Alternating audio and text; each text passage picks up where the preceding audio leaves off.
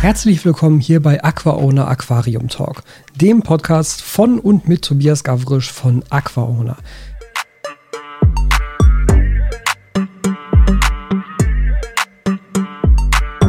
So, und damit herzlich willkommen zu einer neuen Podcast-Folge hier bei All Aquas.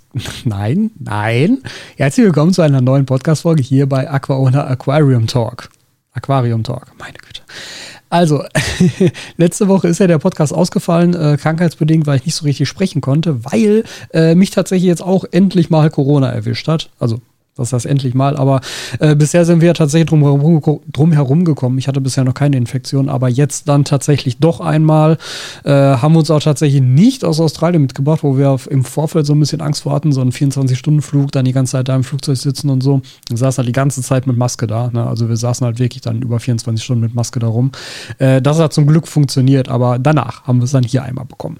Äh, war jetzt halt so ein bisschen ärgerlich und ähm, tatsächlich ist das halt doch schon stark auf die Stimme geschlagen, also auch viel mit Husten, rauer Hals und so, Halsschmerzen. Deshalb habe ich das da einmal ausfallen lassen, aber mittlerweile wieder alles wunderbar. Negativ, keinerlei Nachwirkung auch. Also da hatte ich ja persönlich so ein bisschen Angst vor, gerade jetzt so mit meinem Laufen gehen beispielsweise.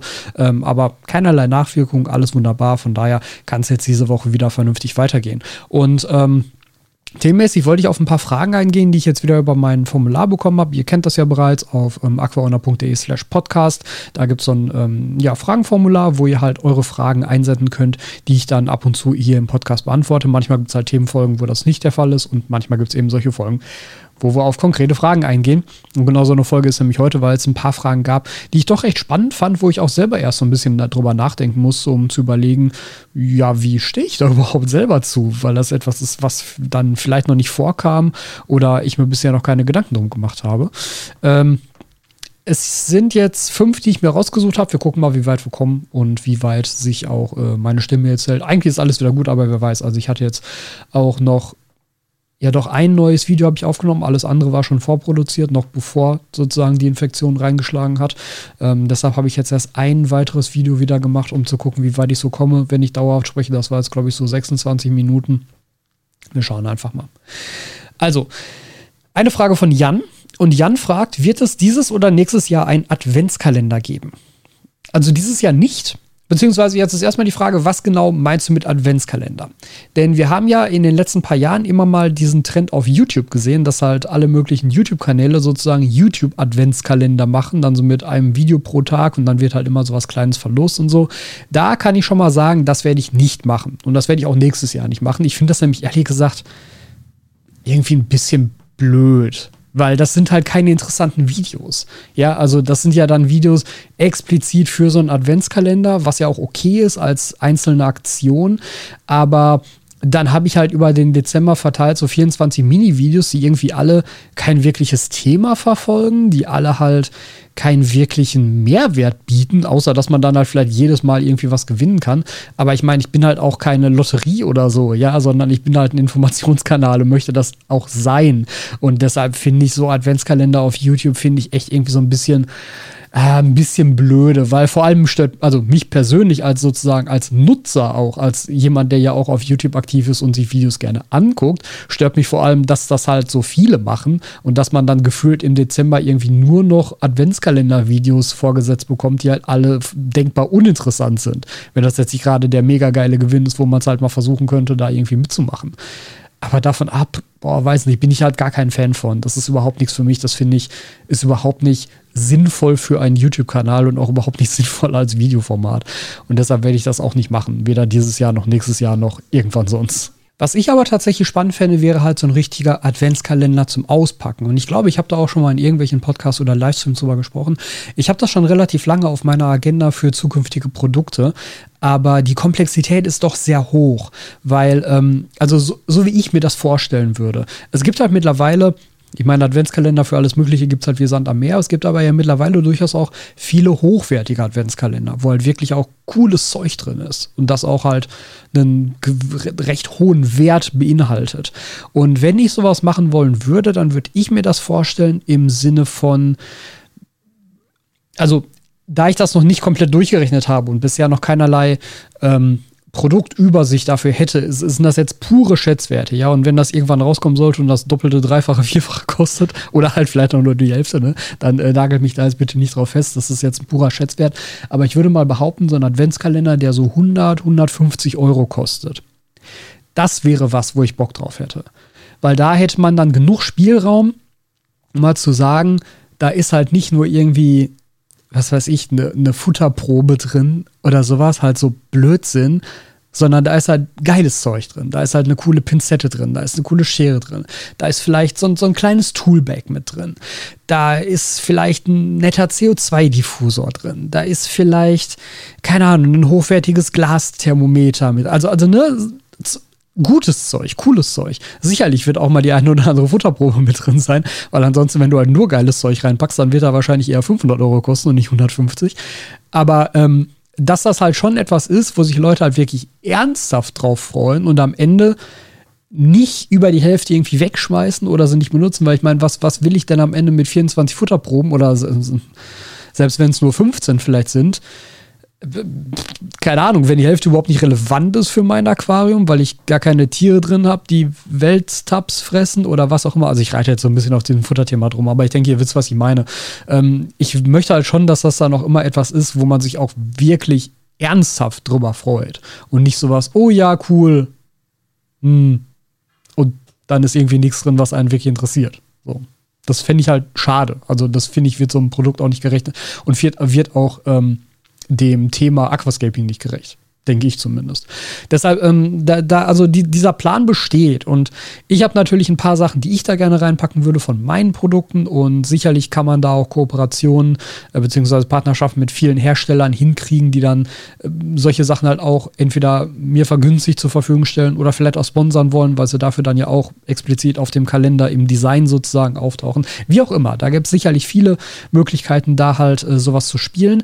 Ähm, mein größtes Problem, wo ich ich mich halt auch schon mal so ein bisschen drüber informiert hatte, war tatsächlich der Kalender als Produkt. Also wer baut mir diese Verpackung? Weil die muss dann ja auch passgenau sein für das, was drin ist. Ne? Und gerade wenn wir sagen, da sind vielleicht so zwei, drei Tools drin, da ist vielleicht so ein kleines Toolbag drin. Ähm, das sind ja auch Teile, die relativ groß sind, also groß und schmal und lang. Und dann braucht man halt erstmal ein passendes Design am, also vom Kalender an sich. Und die einzelnen Türchen müssen dann halt passend designt sein, dass die Sachen da auch reinpassen. Und das ist gar nicht so leicht. Also es gibt natürlich Buden, die einem sozusagen Custom Adventskalender bauen, aber dann läuft man halt wieder in das gleiche Problem rein wie mit allen anderen Produkten auch. Mindestabnahmemenge. Weil die dann nämlich sagen, so ja klar, wir können dir jegliche Form, jegliche Größe, völlig egal, wir können das alles bauen, überhaupt kein Problem. Wir müssen dafür dann halt extra, keine Ahnung, Spritzgussformen oder so anfertigen.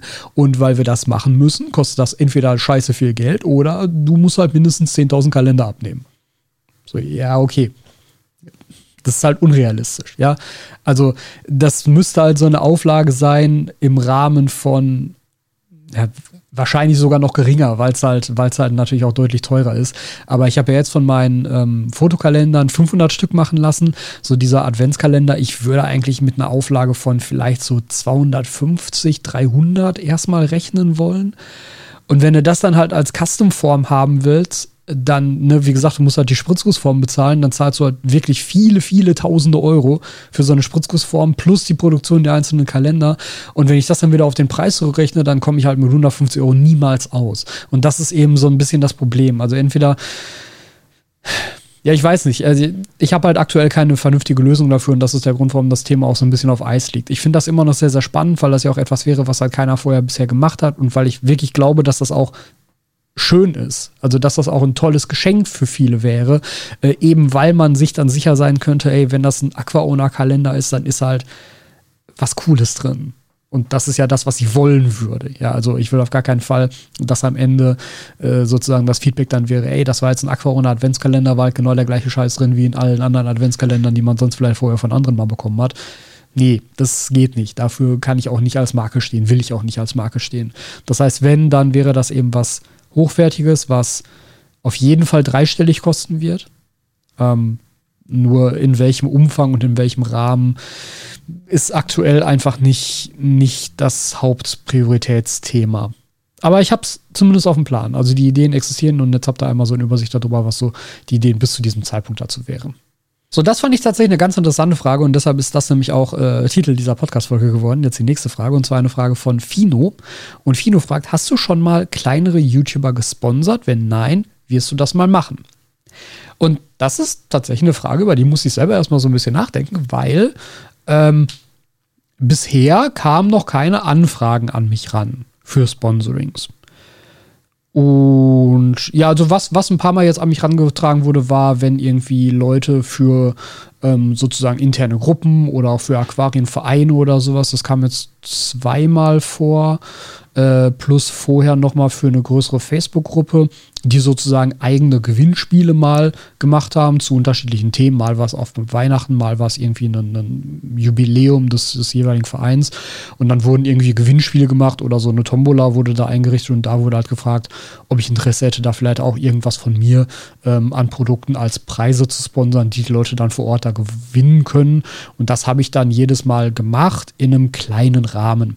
Also das waren dann halt mal, jetzt zuletzt waren es beispielsweise zwei Kalender, die ich rausgegeben habe, die dann eben im Rahmen von einem anderen Gewinnspiel gewonnen werden können. Ich habe schon mal äh, Videotrainings rausgegeben. Also Download-Codes für die Videotrainings habe ich schon mal rausgegeben und tatsächlich von den früheren Kalendern, glaube ich, auch schon mal welche. Also in so einem Rahmen hat sich das bisher jetzt immer bewegt.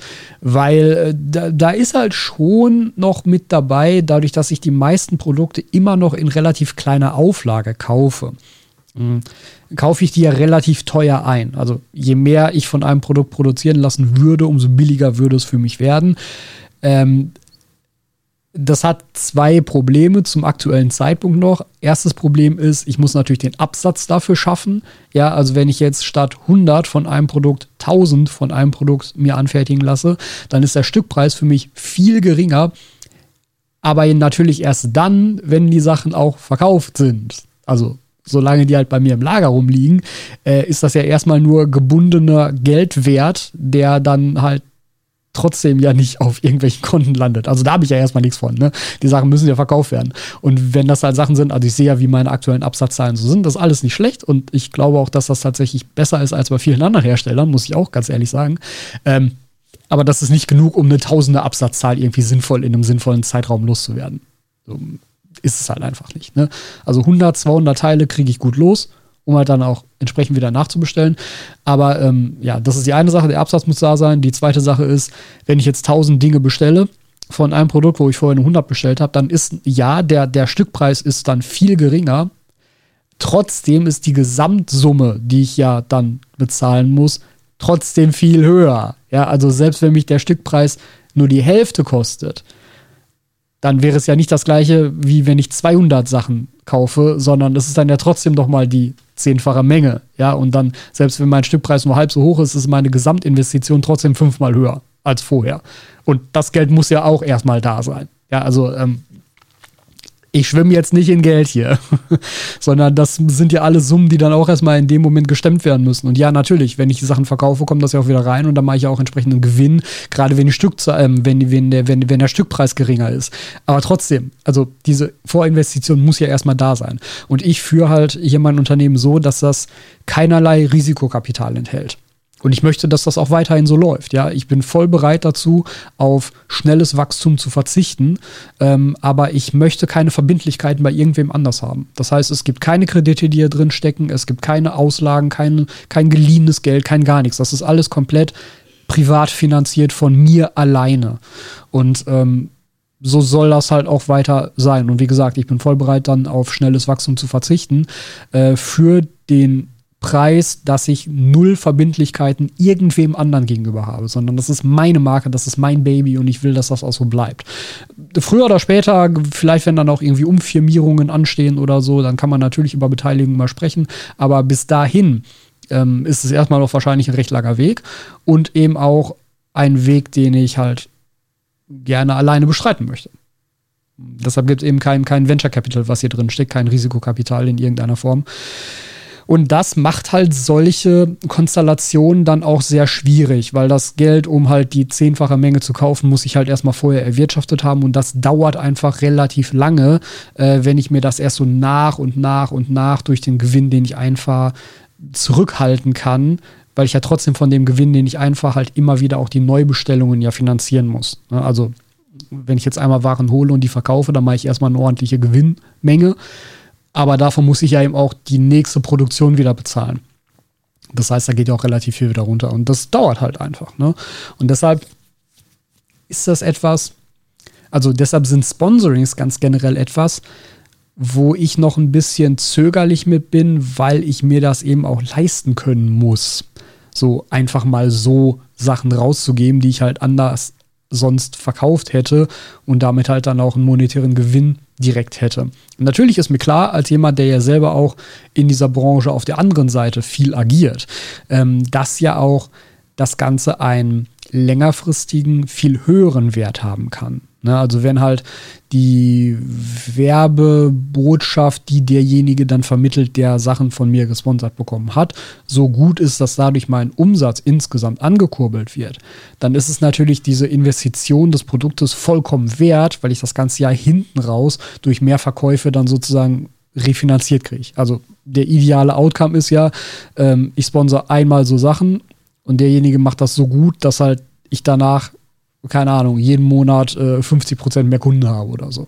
Also unrealistisch. Aber ne, das, das, ist ja das, was man sich wünscht bei so einer Konstellation.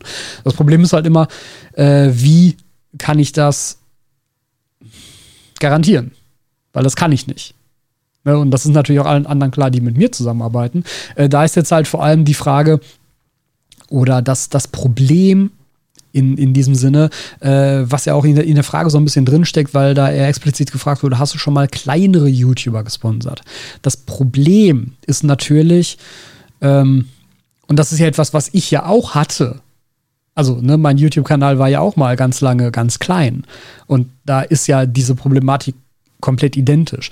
Ähm, das Problem ist halt, der Outcome, der Werbeoutcome, wenn ich jemandem etwas sponsere, der eine kleine Followerschaft hat, ist logischerweise geringer als der Werbeoutcome, wenn ich jemandem etwas sponsere, der eine große Followerschaft hat. Weil dadurch, dass das für mich halt noch so eine, so eine große, also in Anführungszeichen große Investition ist, wenn ich halt wirklich jemanden etwas sponsern würde, ähm, ist natürlich auch meine Erwartungshaltung, dass ich das dann auch zurückbekomme. Ähm, das ist halt was anderes, wenn du halt eine so große Firma bist, dass es für dich halt nicht wirklich einen Unterschied macht, wenn du halt Sachen rausgibst. Also jetzt, jetzt nur als Beispiel, nicht, dass da irgendwelche ähm, Konstellationen bestehen würden, aber ähm, eine Firma wie JBL, eine Firma wie AK, die haben halt viel weniger Probleme damit, Sachen rauszugeben, weil deren Abhängigkeit vom Gewinn dieses Einzelprodukts halt überhaupt nicht mehr gegeben ist. Ja, die machen das halt über die Gesamtstückzahl, die halt so groß ist, dass halt äh, einzelne Sponsorings überhaupt nicht auffallen werden in der Bilanz. Oder wenn dann nur extrem gering. Und das ist bei mir halt einfach noch anders. Ähm, ich hoffe, dass das irgendwann sich auch in diese Richtung entwickelt, weil ich würde das gerne tun. Also ich weiß ja, dass Influencer-Marketing etwas ist, was halt sehr gut funktionieren kann, weil ich ja jahrelang und ja jetzt auch immer noch auch auf der anderen Seite stehe und es halt aktiv betreibe. Ist mir ja auch klar. Ne? Ähm, aber aktuell ist es halt einfach so, dass das für mich noch mit einem relativ hohen finanziellen Risiko verbunden ist. Vor allem je nachdem, was dann angefragt wird. Ne? Also das ist ja auch dann immer so eine Frage. Ich bin dem grundsätzlich überhaupt nicht abgeneigt. Ich möchte dann aber auch das Gefühl haben, dass sich der andere auch Mühe gegeben hat. Weil das ist etwas, was ich immer getan habe. Und ähm, es gibt ähm, eine, eine der allerersten Podcast-Folgen hier, irgendwie Folge zwei, drei, vier, fünf, irgendwie so, äh, geht, glaube ich, darum, wie bekommt man Sponsorings? Wo ich sozusagen die andere Seite versuche zu erklären. Also wie trete ich auf gegenüber einem Hersteller oder einem Händler, wenn ich ein Sponsoring haben möchte. Und auf die möchte ich jetzt nochmal ganz, ganz, ganz stark verweisen, weil das ist halt das, was ich auch erwarten würde. Denn ähm, ganz ehrlich, was ist mein Anreiz, wenn mir jemand jetzt, keine Ahnung, auf Instagram eine Nachricht schreibt, hey, ich habe auch einen Instagram-Kanal, würdest du mir ein paar Sachen sponsern, dann kann ich dir vorstellen. Dann ist meine Antwort darauf, nein, da habe ich kein Interesse dran. Weil was wurde mir denn da jetzt als Anreiz gegeben? Also, da gab es keinen Anreiz. Das ist jetzt übrigens ein ausgedachtes Beispiel, das fand so nicht statt. Aber ich weiß, dass ähm, Also ich weiß von Herstellern und Händlern, dass die solche Nachrichten kriegen mit genau solchen Wortlauten. Oder halt noch besser, ähm, hier, äh, ich äh, mache jetzt einen neuen Instagram-Kanal zum Thema Aquaristik und ich würde da gerne eure Sachen vorstellen, sponsert mir die doch mal. So, das heißt, da erwartet jemand, kostenlos Zeug zu bekommen und kann halt noch nicht mal mit irgendeiner Reichweite das untermauern, weil noch überhaupt gar keine Reichweite da ist, weil der Kanal komplett neu startet. Das ist somit das unattraktivste, was du einem Hersteller bieten kannst. Das ist vollkommen sinnlos. Ja, niemand wird sich darauf einlassen, weil der Hersteller hat doch überhaupt gar keinen Vorteil davon. Kein einzigen. Ja, und ich möchte schon, wenn halt jemand ähm, von mir etwas gesponsert haben wollen würde, dass ich das Gefühl habe, da hat sich jemand Gedanken gemacht, was er damit tun möchte. Und da hat sich jemand vor allem auch Gedanken gemacht, warum ich das tun sollte. Ja, also warum sollte ich demjenigen denn diese Sachen überhaupt rausgeben? Und einfach zu sagen, hey, ich kann das dann bei mir vorstellen, sorry, das reicht nicht als Grund. Also das ist halt so eine Mentalität von wegen hier, ich möchte alles geschenkt bekommen und möglichst wenig dafür tun. Und das kann ich nicht leiden, weil das habe ich auch nie getan. Ja, ähm, ich habe halt immer, wenn, wenn, wenn es Sachen gab, die ich selber angefragt habe, dann waren die E-Mails oder die, die ähm, Sachen, die ich da hingeschrieben habe, das waren halt seitenlange E-Mails, ja, mit Erklärungen, warum genau das jetzt für mich sinnvoll ist und warum es total sinnvoll wäre, wenn ich das zeige für den Hersteller und in welcher Form ich das zeige. Wo taucht das auf? In welchen Videos? In welchem Umfang? Was werde ich damit tun? Was werde ich mir angucken? Wie wird das eingesetzt werden? Was für Shots werde ich davon machen? Wie wird es dargestellt werden? Also die, die, die, die Aussage war immer, was kann ich alles machen für den Hersteller? Das war immer der Grundtenor. Es war niemals der Grundtenor, dass ich gesagt habe, hey, ich würde das und das gerne haben und ich mache dann ein Video darüber.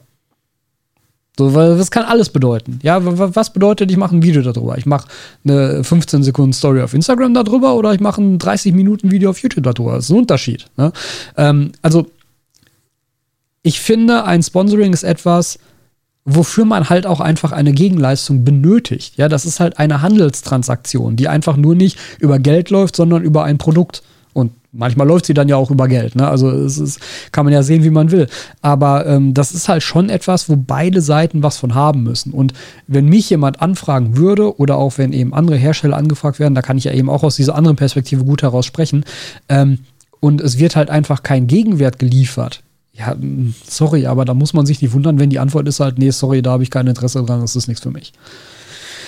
Und von daher ähm, kann ich euch einfach nur den Tipp geben, wenn ihr Sponsorings haben wollt, von mir oder von anderen Herstellern, zeigt, was ihr dafür tun möchtet. Und vor allem fragt auch nur an, wenn ihr das wirklich dafür tun möchtet. Ja, also wenn eure Intention nicht ist, einfach nur kostenlosen Kram abzugreifen, sondern wenn eure Intention ist, hey, ich habe wirklich hier eine coole Idee, ich kann das bestimmt cool darstellen, ich habe hier ein schönes Projekt, wo das total gut passen würde, ähm, wollen wir das nicht zusammen machen?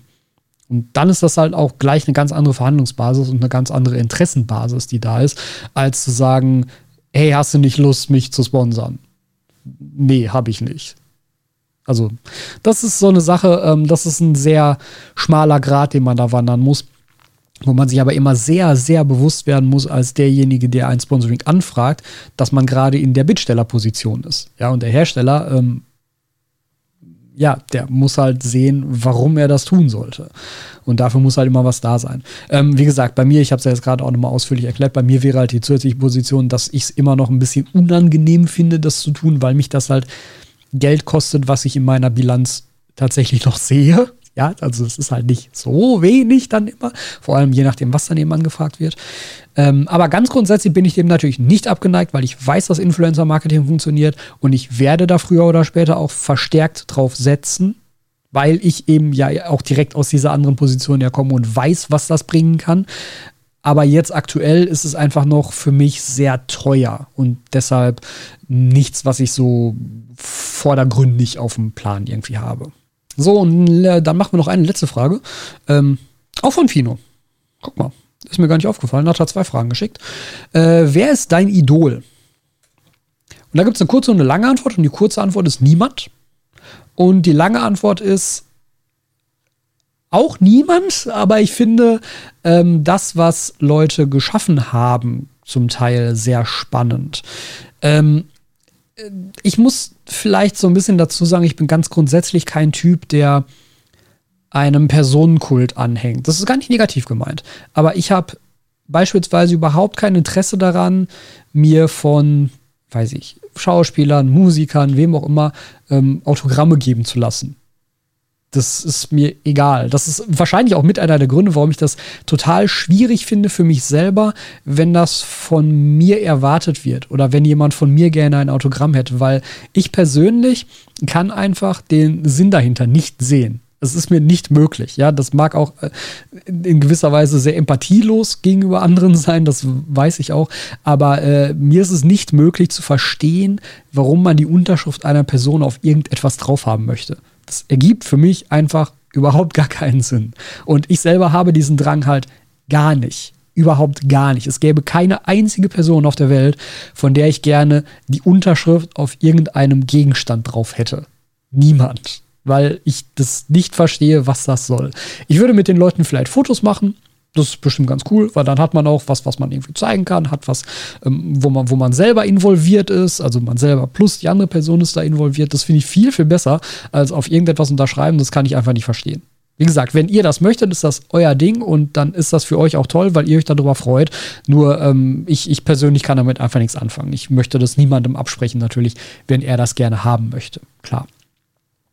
Ähm, aber das führt ja eben auch so ein bisschen dazu, dass ich keinerlei, ja, keinerlei hm, Sinn darin sehe, einer bestimmten Person nachzueifern. Denn ich meine, so, so ein Leben ist so krass komplex, ja. Und wenn ich jetzt sage, der oder der ist mein Idol und ich wäre gerne wie Person XY, das ist ja ohnehin unrealistisch. Und bei sowas bin ich halt absolut Realist. Ja, also, also ich bin ganz generell jemand, der sehr optimistisch ist, häufig auch sehr naiv und unbedarft an Dinge drangeht, ähm, weil ich glaube, dass das einfach eine schöne Herangehensweise ist und mein persönliches Leben einfach sehr bereichert, wenn ich so durch die Welt gehe. Äh, aber bei sowas bin ich halt maximal realistisch, dass ich mir denke, okay, das, das ist doch wurscht, wie jemand anderes was gemacht hat. Ich bin nicht jemand anderes. Ich habe eine andere Biografie, ich habe einen anderen, eine andere Herkunft, eine andere, einen anderen Werdegang hin zu der Position, in der ich jetzt gerade bin. Ähm, ja, ich kann das bewundern und ja, ich kann das spannend finden und da sind ganz, ganz viele coole Stories bei, bei vielen Unternehmen, wie die gewachsen sind und durch wen und durch welche Umstände und welche Entscheidungen die gewachsen sind. Aber das ist ja alles überhaupt nicht übertragbar auf mich. Und dann ist es auch gefühlt wieder so ein bisschen raus aus meinem Interessensfeld. Und deshalb, ja, ist das auch, was so Idole angeht, halt wirklich schwer zu sagen, weil ich glaube, man würde jetzt erwarten, dass ich sowas sage wie Takashi Amano oder so. Und natürlich ist das jemand, der eine coole Firma geschaffen hat, der viele coole Werke geschaffen hat, ähm, der aber nach allem, was man hört, halt auch beispielsweise ein sehr ja, ein, ein, ein Charakter war mit recht schwierigem Umgang, ja, der halt auch viel mit Bediensteten gearbeitet hat, die halt viel für ihn erledigen mussten, weil er das nicht wollte. Ähm, der vielleicht nicht der allerfreundlichste Mensch war. Und das trifft ja tatsächlich auch viele zu. Also interessante Personen, Steve Jobs beispielsweise, ja, genauso. Hat halt eine sehr, sehr tolle Firma geschaffen, meiner Meinung nach. Äh, viele interessante Entscheidungen in seinem Leben getroffen, aber bestimmt kein einfacher Mensch auf menschlicher Ebene. Und das ist ja nun etwas, was man halt nicht einfach so ausblenden kann. Also ja, natürlich kann man das, wenn man möchte, aber das ist irgendwie auch so ein bisschen, ja, sehr kurz gedacht dann, finde ich. Also ich, ich, ich, ich finde gerade, wenn es darum geht, wer ist mein Idol, kann ich ja die menschliche Seite nicht ausblenden. Und ja, dann ist es halt auch, wie gesagt, vorbei. Also ich kann halt toll finden, was jemand erreicht hat, aber dem nacheifern, das ist nichts für mich. Also ich möchte da immer meinen eigenen Weg gehen und ich kann natürlich, keine Ahnung, bestimmte Business-Entscheidungen von anderen mir anschauen und mir überlegen, okay, das hat jetzt zu diesem und jedem Outcome geführt. Möglicherweise bist du ja mal in einer ähnlichen Situation. Dann kann man sich das ins Gedächtnis rufen und überlegen, okay, wenn ich jetzt so und so handle, dann könnte das auch so kommen oder das könnte anders kommen. Aber das ist ehrlich gesagt auch so weit hergeholt, dass das irgendwie nicht reicht für so, so einen Idolstatus, glaube ich. Äh, das, das, das ist halt einfach nichts für mich. Das dann da gucke ich lieber auf mich selber und versuche mich selber weiterzuentwickeln und mich selber halt ähm, zu verbessern, sowohl unternehmerisch als auch irgendwie als, als, als Mensch, als Person dabei, um ja, auch, auch um am Ende halt nicht dazustehen und von irgendjemandem gesagt bekommen, ja, du bist jetzt der zweite Steve Jobs, du bist jetzt der zweite Elon Musk, whatever. Also ist auch völlig egal, was für einen Namen man da jetzt einsetzt. Das will ich über, also das finde ich ist auch nicht erstrebenswert. Ich finde, da ist viel erstrebenswerter, zumindest für mich persönlich, dass ich mich selber so entwickle, wie ich mich entwickle. Und wie sich dann die Firma AquaOwner entwickelt und wie sich auch mein YouTube-Kanal entwickelt. Ähm, ja, das, das ist halt mein Ding und ich versuche das so zu, so zu verwalten, wie ich das für sinnvoll halte.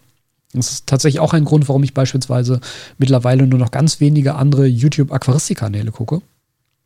Einfach weil ähm, ich mich davon nicht beeinflussen lassen möchte also einerseits nicht beeinflussen lassen möchte, falls dann wieder irgendwelche komischen Diskussionen auftauchen, wie jetzt zuletzt diese, diese, diese Geschichte mit, mit ähm, Robert Mark Lehmann und die ganzen Kanäle, die dann darauf reagiert haben.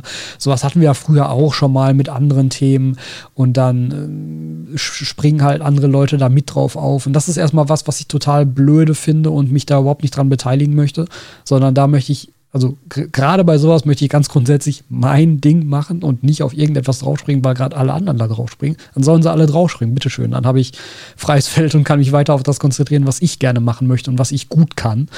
Ähm, und ja, da, da, ich, ich, ich möchte mich dann auch nicht beispielsweise an, an Themen verleiten lassen. Also wenn ich beispielsweise merke, alle machen gerade Videos über Nachzuchten. Alle machen gerade, und das war ja lange Zeit tatsächlich so, jetzt Aquarien bewerten Videos. Ähm, das, das ist etwas, was ich nicht an mich ranlassen möchte, damit ich davon nicht beeinflusst werde, sondern damit ich weiterhin mich auf das konzentrieren kann, wovon ich bisher der Überzeugung war, dass es gut ist und was mir ja halt auch der Erfolg mit dem YouTube-Kanal und der Marke auch irgendwo recht gibt, dass es gut ist und mich halt nicht treiben lassen von Thema zu Thema, was dann so ein bisschen fremdbestimmt ist. Das ist wiederum nichts für mich. Also da möchte ich mich versuchen, so ein bisschen rauszunehmen und versuchen, mich halt vor allem auf mich selber zu konzentrieren und auf meine Inhalte und auf meine Themen. Äh, vor allem halt auch mit dem Hintergrund, dass das dann ja Sachen sind, die ich halt auch wirklich dann kann und die ich dann auch wirklich umsetzen kann, wenn ich jetzt irgendwie angefangen hätte, eine Reaction zu machen auf die Geschichte mit Robert Mark Lehmann oder wenn ich angefangen hätte, Aquaren bewerten Videos zu machen das wären alles Sachen gewesen, die ich ja bereits im Vorfeld als etwas empfunden habe, was nicht meiner Kernkompetenz entspricht. Oder wo ich halt viel Vorbereitung für bräuchte, um das sinnvoll rüberzubringen, was einfach nicht mal ebenso schnell gemacht ist. Was man ja auch gesehen hat, ja, dass halt ähm, Reaktionen, bei denen die Vorbereitung fehlte, ähm, auch ja einen schweren Stand hatten. Und deshalb versuche ich da, mich sehr rauszunehmen und dann eben auch immer eher auf mich selber zu gucken und zu schauen, wie entwickelt sich das für mich und nicht zu schauen, wie entwickelt es sich bei anderen, weil ich fühle mich ja auch gar nicht in, in, in Konkurrenz zu anderen. Jeder kann doch hier wunderbar sein Ding machen und jeder kann hier wunderbar die Inhalte verbreiten, die er gut verbreiten kann und bei denen er sich auskennt und in denen er ähm, ein Experte geworden ist im Laufe der Jahre einfach. Und so kann sich jeder halt auf einen bestimmten Bereich konzentrieren. Und natürlich wird es immer Überschneidungen geben. Aber auch das ist ja toll, dass man dann ein bestimmtes Thema aus vielen verschiedenen Blickwinkeln als Zuschauer jetzt betrachtet, sich auf YouTube anschauen kann. Ich finde, da gibt es nur Vorteile von, wenn man nicht versucht, auf irgendwelche Trends aufzuspringen, sondern wenn jeder da halt einfach seine eigene Expertise in den Vordergrund stellt und nicht anfängt, über andere irgendwie herzuziehen oder über andere Themen herzuziehen oder sich andere Themen anzueignen. Ja, ja das äh, so als Ideen dazu. War jetzt eine sehr, eine, ja, fast schon philosophische Folge dieses Mal. Vielleicht, weiß nicht, vielleicht spannender wieder Einstieg jetzt nach der Woche Pause, vielleicht auch ein sehr langweiliger Einstieg nach der Woche Pause. Ich glaube, nächste Woche wird es wieder äh, deutlich aquaristischer. Aber damit soll es das für diese Woche erstmal gewesen sein und wir hören uns dann nächste Woche wieder.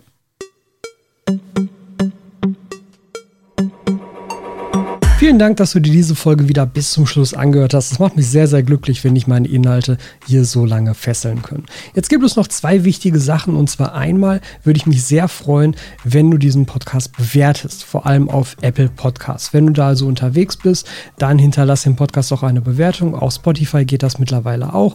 Das ist einfach super, super wichtig, um den Podcast bekannter zu machen und um anderen Leuten zu zeigen, dass das in euren Augen ein guter Podcast ist. Die zweite Sache ist, wenn ihr diesen Podcast unterstützen möchtet, dann empfehle ich euch sehr die Mitgliedschaft auf dem zum Podcast gehörenden YouTube-Kanal. Der YouTube-Kanal heißt auch einfach Aqua Owner Aquarium Talk und da könnt ihr eine Mitgliedschaft abschließen, bei der ihr monatlich einen witzig kleinen Betrag an mich sozusagen spendet für die Arbeit, die dieser Podcast hier jede Woche macht. Das unterstützt mich sehr und das hilft mir sehr bei der Aufrechterhaltung dieser Arbeit und ich würde mich super, super, super darüber freuen, wenn einige von euch das in Erwägung ziehen würden. Und jetzt sage ich bis zur nächsten Folge.